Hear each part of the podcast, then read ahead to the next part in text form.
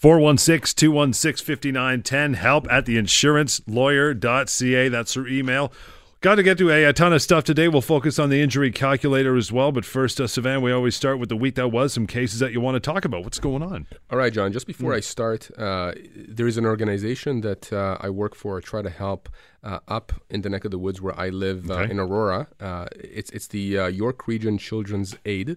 Uh, they do a lot of fantastic work there uh, for kids who have issues at home, obviously, and disabilities and things like that. And one of the things that they do is they send kids to camp in the summer, cool. kids who otherwise would not go. and so, for anyone out there who is interested in the cause, uh, if you can go to uh, www.yorkregionchildrensfund.org Again, York Region Children's Fund.org. Uh, you can uh, donate. Uh, th- there is a Camp for Kids Fund button there, and uh, even if you donate about 150 bucks, 50 bucks, 20 dollars, whatever it is, you're going to help send some kids to camp this summer. Cool. Uh, okay, so let's move on to uh, the week that was, and again, John, it was a very, very busy week. Uh, let me let me start off with a question that was sent to one of our websites, which is mydisabilityquestions.com. Mm-hmm. And you know, if you type disability, long term disability on Google, you're going to have that website come up fairly uh, up high in the rankings because yeah. so many people are using it. And, and he, he, here's, here's the question, and this is coming from uh, Janice in Milton. She says, My brother is on long term disability from work, and the company is closing in February. Will his long term disability be discontinued, or does he have the option to continue paying it out uh, out of his own pocket to the benefits plan? So a lot of people obviously have this concern that if they're let go from their job or the company closes down right. while they are on LTD, that that's going to affect their LTD coverage.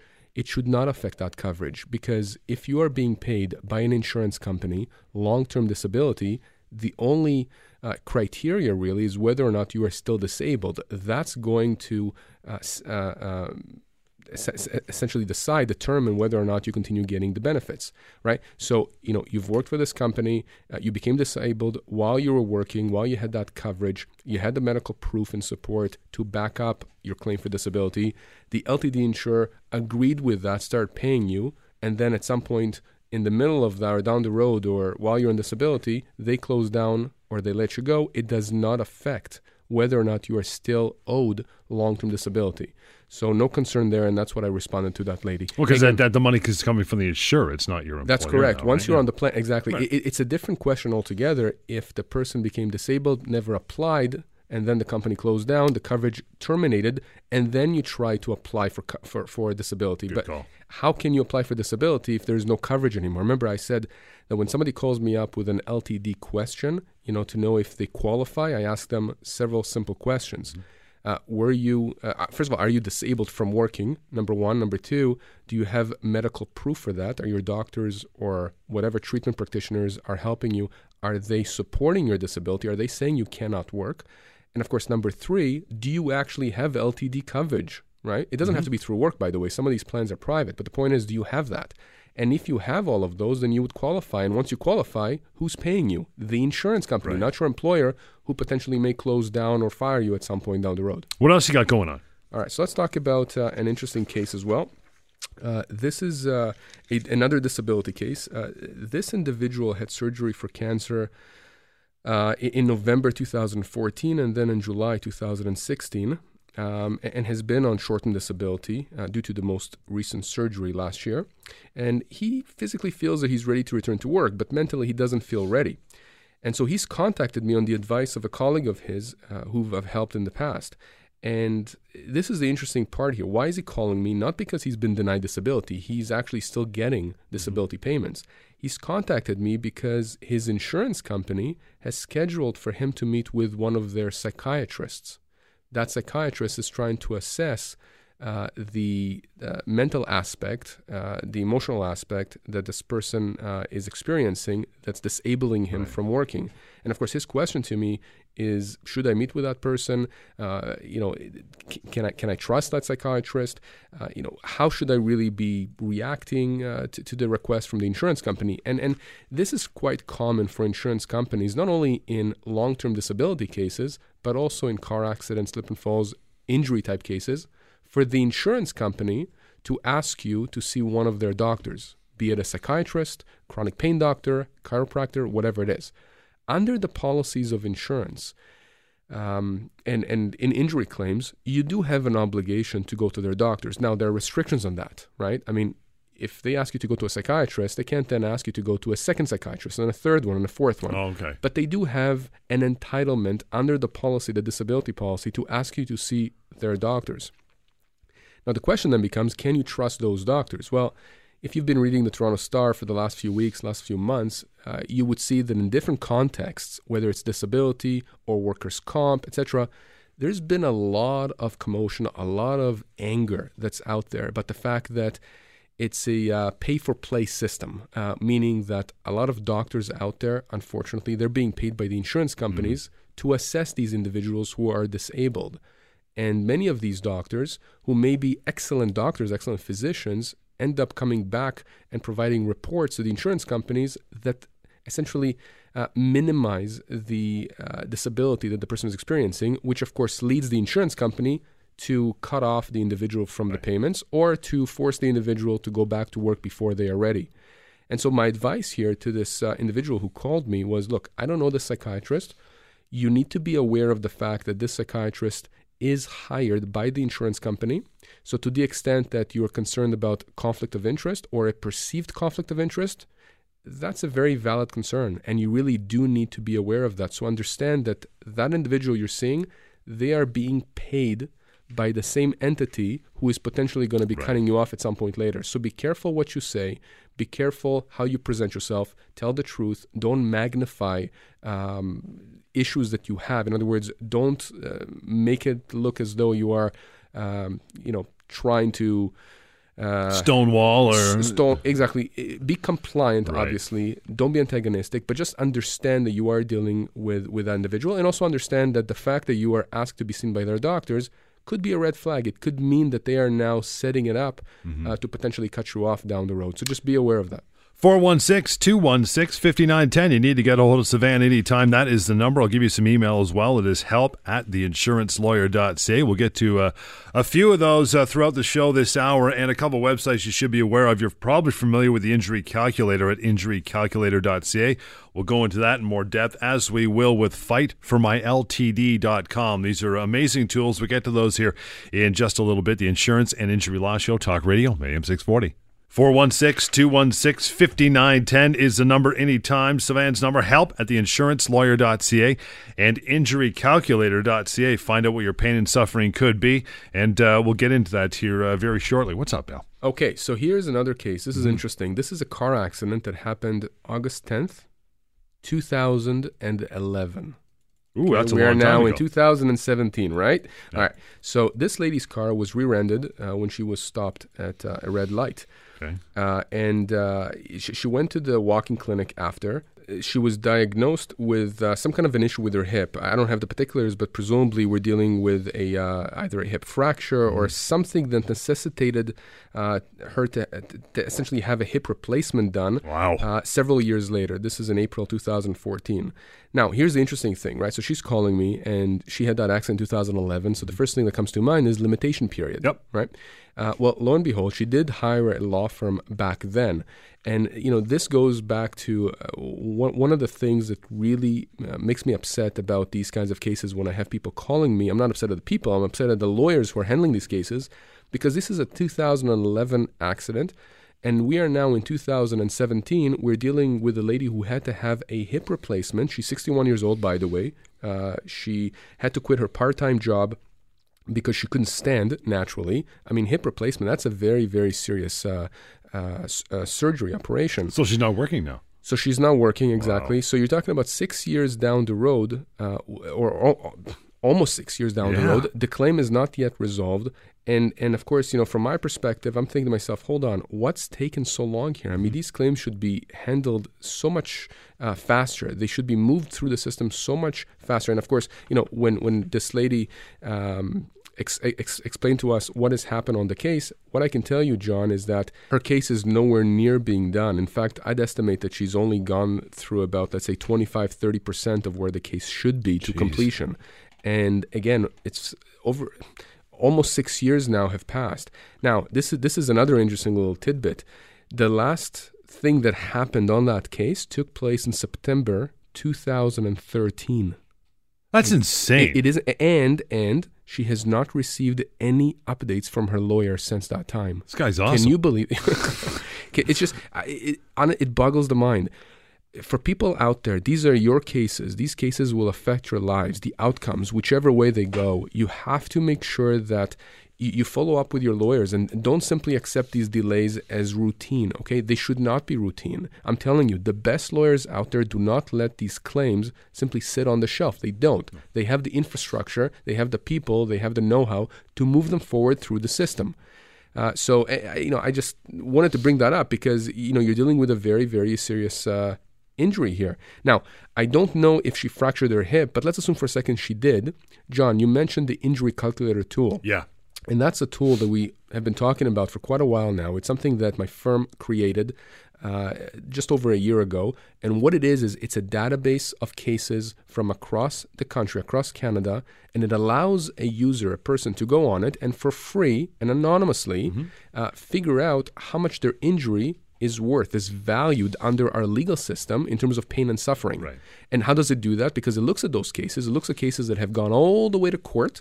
Very few cases actually end up going to court, but if you look at the last, I don't know, five years, 10 years, 15 years, there's a ton of them that have gone to court, right? In the context of all the claims that have been started across the country. And so judges throughout the country have been giving their opinions on the value of pain and suffering. So you broke your ankle, John. How much did that judge in Manitoba say that that Right. you know that, that that injury is worth to you for pain and suffering? How much did that judge say that uh, in Ontario, uh, in, in in Newfoundland, who you know wherever? And, and so what happens is that that website allows you to then uh, click on, on a few click menus, which you're going to do in a second uh, in relation to the case I just mentioned. And uh, it asks you what is the severity of the injury? You, do you have chronic pain? Did you have surgery, etc.? And then it uh, goes through that uh, case database. There's an algorithm there, and it spits out a range of damages. And the range is there because no two cases are clearly alike, and you have different judges with different opinions. You may have an ankle injury uh, and you may be 30 years old and it may be affecting your ability to uh, do work or you may be uh, you know a 50 year old guy who has a computer job at his desk. It's not affecting you that much. And so you know in one situation a judge may assess your ankle injury as being worth $30,000 and on another case you may be assessed at 50,000 so that's why you have that range. So in relation to that car accident we just discussed that happened in 2011 why don't you John go through the injury calculator as an example to our listeners, uh, show them how easy it is. Uh, so you're going to be selecting the age, 61 years Yep, old, Got it. Got the city. right? Right. And again, it's anonymous, right? So I don't know that this is happening. Uh, at the end, by the way, while John is doing this, at the end of the exercise, when you're seeing the damages amount, the value on the screen, you can either close the application down or you can click submit for a more thorough consultation, in which case I get the email directly and then we can have a discussion about your individual case. Okay. And let's assume that it's a it's a break, it's a fracture. Okay, we click on torso. We click on hip. This is so easy. Fracture. Yes. Replacement, right?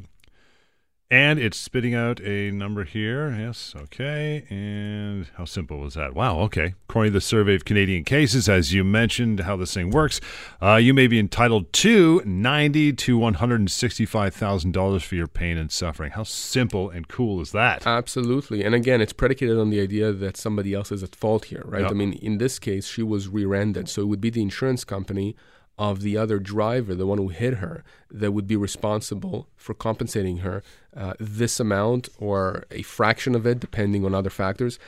Something to to to uh, keep in mind is that that's for pain and suffering only. Right. Remember, this lady used to have a part-time job that she couldn't go back to, so there's going to be an income loss component that we're going to be advancing, and this happens a lot where you have these kinds of injuries, some of them more severe than others, but other losses flow from those injuries. Income losses, out-of-pocket expenses, medical rehabilitation expenses, things that are not covered by anyone, but someone's going to have to pay for those. And so you can have a situation where your injury is valued at 30, 40, 50, 80, $100,000, but the other losses, like income losses, could dwarf that amount. They could be $500,000. So very, very important that if you are using that tool and you really do have a case you want to discuss, just click on that submit button. I'll get the email and then we'll start a conversation and I can give you your options. Injurycalculator.ca. Very simple. 416 216 5910. We'll give over some emails here in just a minute as we continue. Lots more the Insurance and Injury Law Show, Talk Radio, AM 640. 416 216 5910. Help theinsurancelawyer.ca through email. And you saw us use it just moments ago. Injurycalculator.ca. Couldn't be simpler. Gives you a great number. That would be your pain and suffering, a range. And then after that, you'd, uh, you'd be wise to click through and submit for consultation with Sivan to explore things uh, even further. What else you got going on over there? Okay, let me give you another LTD case. Mm-hmm. And again, this is, you're going to see a pattern, uh, of course, if you've been listening to the show for a while, that a lot of these questions and cases are very similar. And the reason for that is because when insurance companies cut you off LTD, Mm-hmm. the excuses are similar, right? People are different, situations are different, but the excuses are similar. And the overall arch objective of the insurance industry is the same, which is to make money. And the way you make money is by paying less, okay? Even legitimate claims. So this is an individual that had contacted us, and this lady was on LTD for eight months with one of the large insurance companies, and it was due to frozen shoulders and neck pain, and these were debilitating conditions for her. Uh, she received notice that her LTD would be cut off uh, at the end of February due to lack of medical documents to back up her claim for being off work. And this excuse of lack of medical documents or lack of objective medical documentation, it's probably the one that I see the most. Now, the good thing is she contacted us before she was cut off. And so, what I've been saying, and I've been doing now quite a lot actually since we started talking about it, is tell people if you or someone you know is in that position where they're getting LTD, but they've been told that they're going to be cut off because of this reason hmm. or another reason, and they don't believe they should be cut off because they're still disabled, Yep. and their doctors believe them, contact me, and me and my team will contact that adjuster directly on your behalf. You're going to pay us nothing for this. We're going to contact them via email. They always have emails. And we're going to position your claim in a certain way that will make the case for why they should back off, why they should not cut you off. And, you know, in some cases, we've been successful in dissuading insurance companies from cutting people off. In other cases, we've simply positioned the case in such a way that once that cutoff occurred, the adjuster got a claim on their desk, a legal claim, the day after. And guess what happens when, when we do that? The insurance company immediately assigns a defense lawyer who then calls us up and says, Do you want to talk about po- uh, possible settlement? Yeah, but they do. Eh, They do, right? Yeah. I mean, and, and again, I'm not saying they do that exactly when they get the claim on their desk, these lawyers, but the insurance lawyers, for the most part, especially in LTD claims, I find to be more reasonable. Many of them are very empathetic. They understand, and it's a fresh pair of eyes on Yep. the claim. And so, what they do is they look at the claim, they understand the legal realities at play here. They understand that if I've issued a claim, if I start a claim for my client because my client is in fact disabled because of cancer, because of fibromyalgia, because of an injury, whatever the reason is, and I have doctors or other practitioners that have been treating my client that support my clients being off work, these lawyers understand that there is a real risk that if we went all the way to court, all the way to court, that a judge would nail the insurance company. And the insurance companies understand that that's going to be very costly for them, not only from the standpoint of having to pay back everything that they did not pay my client in the first place, but also pay their lawyers to fight a losing battle. And so I tell people out there if you or someone you know, this is important, or someone you know, tell them to contact me. Okay, it's going to cost them nothing to talk to me. It's going to cost them nothing to correspond with me, and it's going to take me only a few minutes to figure out whether they have a claim. And we even created that simple website, fightformyltd.com, to help people just go and get some information, some basic information.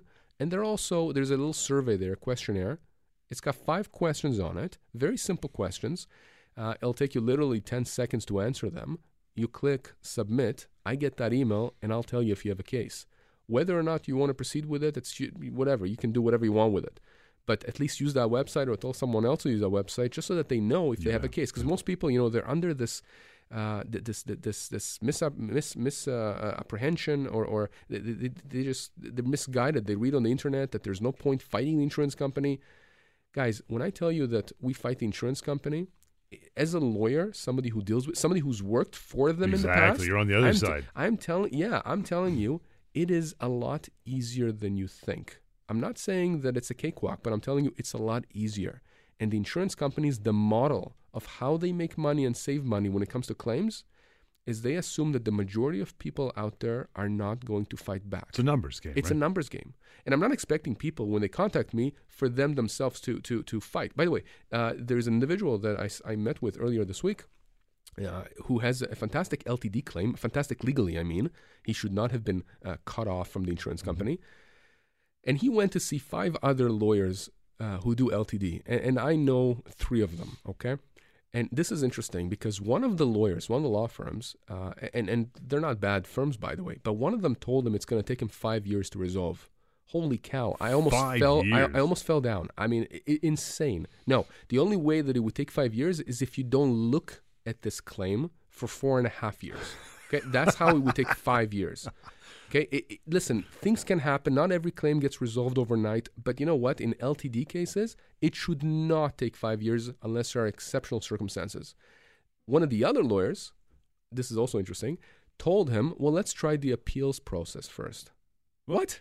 What? What's the point? I- I- there is no point because when you are asked or told by the insurance company to appeal after they've denied you, they are just leading you astray. They're leading you to a different path. It's a detour.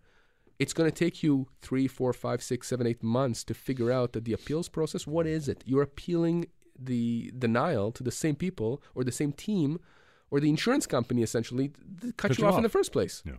right? So, you know, don't do that. And the third lawyer, again, I know all these guys, and I honestly, I think I think that they're generally good lawyers. I'm just I'm very surprised at the advice that they gave this individual. That third lawyer essentially told uh, this individual, who's now a client of mine, uh, that he would have to continue himself dealing with the adjuster even after the lawyer was involved. That- and that complete that makes no sense That's to counter to what you've always it's, said. It com- it's complete count. In fact, the insurance company, once you have representation, once you as a disabled person come to me and I represent you, the insurance company, the adjuster, is not allowed to talk to you. I Wow. talk to the adjuster. They have to call me. They have to email me. They have to answer my questions. So, very, very important out there. That's one of the benefits of having someone like me, my team on your side, is that you don't have to deal with this. You're not getting those stressful phone calls, the calls that you know are, are putting you in an almost catatonic state, right? A lot of people out there who are disabled, th- you know, just the thought of having to get another letter or email or fax uh, or call from the adjuster, that alone is already causing them to regress in their condition. So, very, very important. Go to that website, fightformyltd.com. Answer those five simple questions, and I'll tell you if you have a case. 416 216 5910 is the number. We'll get right to an email as soon as we come back. That is help at theinsurancelawyer.ca. The Insurance and Injury Law Show, Talk Radio, AM 640. 416 216 5910 and help at theinsurancelawyer.ca. We'll get to one here from uh, Amy in Thornhill. Has an email about uh, elder care. Says, I've listened to your show for two months now. Love it. Thank you. Uh, I have a situation with my grandmother who died last year at a nursing home. The workers there didn't help her when they were moving her, and she fell down and was bruised very badly. She died of complications the following week. And the Ministry of Health did an investigation and found that the home was at fault and said that they have to do certain things to correct their procedures. My mother has been very depressed since that time and wondering if you can help. Wow. Yeah, that's that's pretty serious. And you know, it's interesting, Amy, that you emailed me about this because I, I resolved a, a claim similar to this uh, just before the holidays. And and here's the approach that I took, which I thought was was interesting, uh, which is this. Um, once we got the report from the ministry, because that case also there was an order of compliance that was issued by the Ministry of Health uh, that outlined the investigation they did and essentially all the errors that the PSWs, the personal support workers at that home, made. Once I did, I, I had that, and I had the coroner's report as well. I drafted a letter that was very comprehensive that set out uh, the legal framework for these kinds of claims. And I contacted the director of risk management for the home that I was dealing with. My clients were both older, uh, their siblings, and they lost their mother in this fashion because the PSWs that were involved were negligent in their handling of their mother, which caused her death.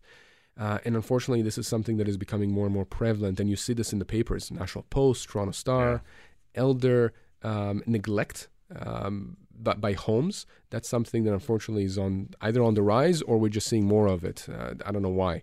In any event, in that case, I had contacted the home and I said, look, you're reading the papers, the same papers I'm reading, you're looking at the news, you're seeing that more and more of these homes are being scrutinized. And, you know, if I start a claim, a legal claim, that becomes a public document. Do you really need the name of your home on the papers? Because there's no doubt in my mind that because these stories have been highlighted across the country, that somebody's going to pick up on that. Oh, so people here, jump on them. Of course they oh, do. Yeah. And, so, so here's what I suggest. I said, how about if we do a mediation before we start a claim, before we start the legalities here? So we can keep this out of the public eye. And guess what, John? They're they agreed. They agreed. Their insurance company agreed.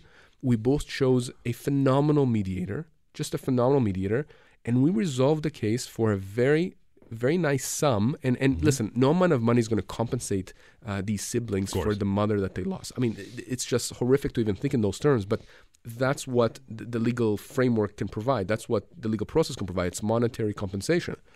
But what I can tell you is that this, the resolution itself, the settlement that was reached, would likely have been more than anything that my clients could have potentially gotten on their best day in court. Why? Because we were creative in trying to avoid the whole process. So we settled the case before we even started the claim. Nice. Whereas I think many other lawyers would just jump into a claim, right? And would not think creatively and work with the at fault party, the home here, who, by the way, admitted admitted that their people did something wrong.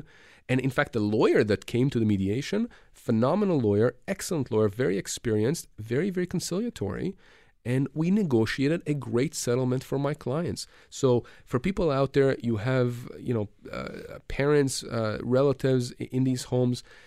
We have to be able to show that there was some fault on the home or in its employees to, to have a case like this. I mean, things happen, right? Uh, and, and, if you do have that, you know, and, and, there is an injury, then there is compensation that the family is entitled to. I mean, it's unfortunate for that to happen, but there is recourse legally uh, for the family members in the event that their loved ones are mishandled and there's negligence that causes injury or death to those residents of those homes. I'll give you the number uh, to call anytime 416 216 5910 and help at theinsurancelawyer.ca. You got some more cases to get through, then we'll talk a bit about mitigation, all right? Absolutely, yeah. All right. All right, mitigation. So when someone is injured and uh, suffers from disability, how important is it for their legal claims that they follow their doctor's recommendations? I mean, what happens if they refuse to follow those recommendations, such as uh, you know doing surgery for the injury? A lot of people don't like that, and how does that affect the claim? Well, it does affect the claim because think about it from the insurance company's perspective the insurance company knows that you, as the injured or disabled individual, you have an obligation under the law to try and get better. Mm. Other than the fact that it's just common sense, because you would want to get better, right? Yeah. Uh, you don't want to just stay injured or disabled. Uh, there is an obligation that's on you at law to try and get better. And oftentimes, the way that insurance companies look at it is they say, look, have you gone to doctors for your problem? Well, if you have, what recommendations have they made? Did they tell you to do surgery? Did they tell you to take that kind of medication? Have you followed those recommendations? You haven't followed them. Okay, well, why not? Is it because you're not trying to get better? Is it because uh, you have uh, a warped view of the world that you think mm-hmm. that surgeries are bad? I don't know, whatever it is. Right. So, so what's happening here is that for some people, they have legitimate concerns about the recommendations they're given. Example: I had a client that was in two car accidents, had very, very bad injuries to one of his wrists, was using his wrist. He was a computer uh, analyst uh, and and uh, programmer, I think. And he was very afraid of doing the surgery, even though his doctor told him that by not doing it, it could get worse. And at some yeah. point, he would pass the point of no return, and he cannot do surgery to repair his wrist. But my client had a family, uh, he was the sole provider, and he was very concerned that if he would take time off, he would be fired. And of course, then what would happen to his family? And so, what does he do? He doesn't do his surgery. And you can bet that when we went to mediation, the defense lawyer raised that as an issue and, and said, listen, the doctor said that you would get better. Now you're telling us you didn't follow that recommendation. Yeah. And as a result, you're claiming all these losses into the future where you could have been better. And, and you know, the problem with that is that f- from, from a purely, I, I guess, uh, moral standpoint, ethical standpoint, I mean, who are we to tell this person that he made a bad choice?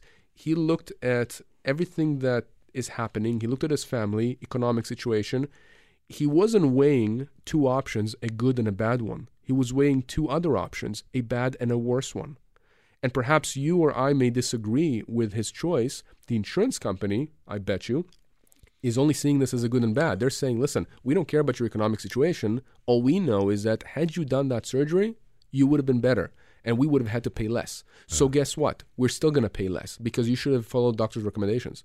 And of course, you see other circumstances where people are told to take certain medications, and those medications make them ill.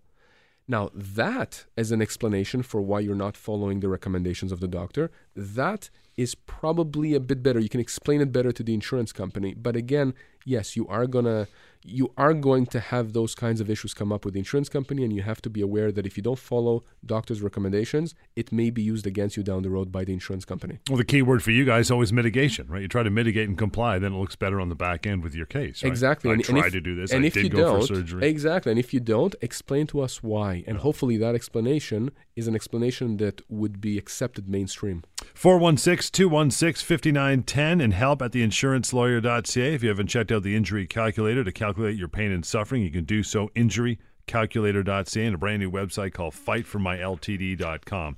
Lots more. The Insurance Injury Law Show, Talk Radio, AM 640. 416 216 5910 and help at theinsurancelawyer.ca. That is an email and the address that Linda used from Peterborough as we get into this one. She says, My friend listens to you all the time and told me to call. I slipped on a very slippery entranceway to a strip mall near my house about four months ago. It was raining a lot, but no one was clearing the entrance to the mall, and it was like a, a big puddle there. I, I hurt my back badly. Had an appointment with an orthopedic surgeon who says I need surgery. Wow, is this uh, mall responsible for this? I'm going to have to use a lot of sick days from work now because of the surgery. Can I be compensated uh, for that by the mall? Well, Linda, yes. Uh, so first of all, the mall would be responsible for that. They they are the uh, presumably the owners of the property, and under the Occupiers Liability Act, which is the legislation that governs these kinds of situations in Ontario, uh, they do have an obligation under Section 3 of that act to make sure that the premises are reasonably safe. And this is usually where we have these arguments with insurance companies, the word reasonably. Reasonably. But you know, you're telling me that it was raining outside, there was a puddle, there were no warning signs, there's nothing, there's no cleaning. In my mind, at least just from what you've given me, there's probably going to be liability or fault that's attributed to them, which means their insurance companies are going to respond. But guess what? There could be another entity, maybe even more than one other entity, right? There's going to have potentially cleaners. Maybe there are two sets of cleaners, you know, a contractor and a subcontractor. Maybe um, one of the occupants of the stores nearby has some responsibility for this area. So you never know, which is why we do our due diligence um, when we have a case like this, we try to figure out who are all the parties because we want all the insurance companies that should be at the table at the table. Now, you're talking about, Linda, about a back injury, and I've dealt with quite a few of those, and those could be uh, really bad, no especially kidding. if the uh, if surgeon, you've been referred to a surgeon, and they say you need surgery. I don't know what kind of surgery yet. Uh, based on information you have, I don't know if you fractured the vertebrae or if there's a tear, but you know, suffice it to say that this is a very severe uh, injury, and of course, you can go to the injurycalculator.ca to figure out what the potential damages value uh, that you may be entitled to. Now, you're saying that you're going to have to use a lot of sick days from work. And this is interesting because I've had questions before whether or not using sick days is compensable, right? Because technically you're not actually losing money, you're being paid for those sick days. Right. Well, you know, there's cases that go both ways, but in my cases, I always take the position that if my client has to use sick days, banked sick days, that's something that they're losing because what happens if they have the flu or they have something else happens, God forbid, that they need those days? And we do have legal support for the proposition that those sick days are compensable. So if those sick days are worth $2,000, $5,000, $10,000, we should be able to claim that in addition to your pain and suffering. But you know, what's more concerning to me here, Linda, is that you're going to use these sick days, but you really don't know the extent of the injury, meaning you don't know how long it's going to take you to get better. And so in these cases, it's very, very important in my mind to start the claim as soon as possible. Do our due diligence very quickly, figure out who's at fault, start the claim, and then start getting the medical updates from you and your doctors. But because we have the ball rolling already, we have the process that's going, and we're not waiting the two years or however long some lawyers wait, it means that we can resolve your case that much faster because guess what? You may be in a position down the road where you can't work. Where's money going to come from? Mm-hmm. So moving these cases fast through the system or as fast as possible is absolutely a priority for us, especially w- with my team at, at, the office. I mean, I can't tell you, like I said, I've read to you some of these cases, some of these uh, uh, uh, emails that I get from people who have been dealing with other lawyers, and not every lawyer is the same, not every law firm is the same, and not every case is the same. But the general consensus out there is that these cases take years and years and years and years to resolve. And, you know, most of them should not take all that time. They shouldn't. It's just that the lawyers are not pushing the claims through. And I tell you, even as a defense lawyer, years and years ago, I would be frustrated on behalf of the insurance company when my client, the insurance company, would instruct me contact lawyer X and tell him that we are prepared to sit down and try and settle the case. Right. And I would contact or try to contact lawyer X, who's representing that injured person or disabled person. And I wouldn't get a response back. Not for my first letter, not to my uh, call, not to my second letter, not to my second call. A year, two years, three years would pass. Jeez. And then at that point, we would resolve the case for the exact same money that my client was prepared to pay three years before. So, and you as an individual, especially if you're not getting any updates from your lawyer or your law firm, how do you know that that hasn't happened? Right. Right? If your lawyer is not calling you back or not updating you, then how do you know that they're communicating with the insurance company? I'm telling you, insurance companies, in the majority of instances, when these claims are legitimate, obviously, they want to settle. They won't settle for any price, but they want to settle. It's a myth that they want to fight these cases to the end. They don't. Fighting is expensive. War is expensive. Legal battles are like war. It's expensive. Insurance companies don't like that expense. They're willing to pay out, but they need to have a partner on the other side. 416 216 5910 and help at theinsurancelawyer.ca. Take some time. Check out the injury calculator at injurycalculator.ca and fightformyltd.com right there. The Insurance Injury Law Show Talk Radio, AM 640. 416 216 5910 and help at theinsurancelawyer.ca anytime for email. Let may uh, throw another email towards you. This one's uh, LTD, a slip and fall case. Hillary Aurelius says, uh, I went on long term disability because of a herniated disc in my back almost a year ago. And I fell three months ago on black ice outside of Tim's. Uh, the ambulance took me to the hospital, and they say that I have a broken vertebrae and I will likely need surgery. I don't know if I can claim anything for my pain and suffering since I was already on disability. Can I? Yes. Wow, no kidding. Yes, of course you can. I mean, think about this for a second. If uh, Tim Hortons or whoever was responsible for that property that had black ice, if they didn't maintain the property properly, uh, the property properly, nice, and because of that, you now have a broken back. What does that have to do with the fact that you were in disability before? Nothing. It may impact whether or not you're entitled to future income because you're clearly not working, you were in disability. But the fact that you have this injury, and John, how about we go right now straight to the injury calculator? Why don't we look at what uh, a broken back, uh, a broken vertebrae? So you go to spine, right? You can select the injury, you can select the extent of the injury, how bad is it, and let's let, us let us see let's see what what uh, damages uh, the calculator puts out. Where was she? Uh, she was in Orillia. In Orillia. Slip and fall. Someone else's fault, of course. Injury affect your income? Of course it did. Well, keep in mind she's on LTD here. So you can say no even. I'll say no? Sure. All right. Back. Here we go. We're almost done here. Disc bulge fracture. Oh, just the sound of that with the back sounds painful. I'm telling you. I'm telling you. Chronic pain, of course she does. She's going to need surgery. That's right. Yeah yeah, yeah. Here we go. And uh, the number, wow, fifty-six to one hundred forty thousand dollars for pain and suffering. That's how quick that was. Yeah, and, and, I can I tell that. you, and the, the, the fifty-six number is probably an outlier. We probably had to include that because there was some case somewhere that gave somebody that amount. Yeah. It's probably going to be closer to the six-figure range just for the pain and suffering component. And remember, that's not taxable. It's pain and suffering, right? And in addition to that, Maybe there's going to be other expenses the person's going to have now, medical rehabilitation expenses. Maybe they're going to have certain adjustments to their home. That's going to be expensive. What if the person needs help several hours a day or several hours a week that before this accident they did not need? Yeah. So 100% that they're going to need that. And guess what? Here's what may happen, Hillary, uh, unfortunately. Just like in many LTD claims, you may end up getting cut off LTD. And so you may have a situation where you have a potential claim against the LTD insurer as well as for your slip and fall. It's extremely important, in my view, okay, to make sure that these kinds of claims are done either together or uh, uh, step by step, like basically making sure that they're that they're being advanced in parallel. Because when it comes down to a negotiation for compensation, you want to make sure that all the insurance companies, even though one has to do with LTD and the other one with a slip and fall, you want to make sure that they're all going to be uh, addressed together. And I actually have a case right now that uh, is going to mediation in March where we have it's a car accident and we have the insurance company for the at fault driver. We have my client's insurance company there, and she's also an LTD. And so we've invited the LTD insurer to the mediation, and they said yes because they understand that it makes sense for all the insurance companies Yeah. to be at the table, at the same table, to talk resolution.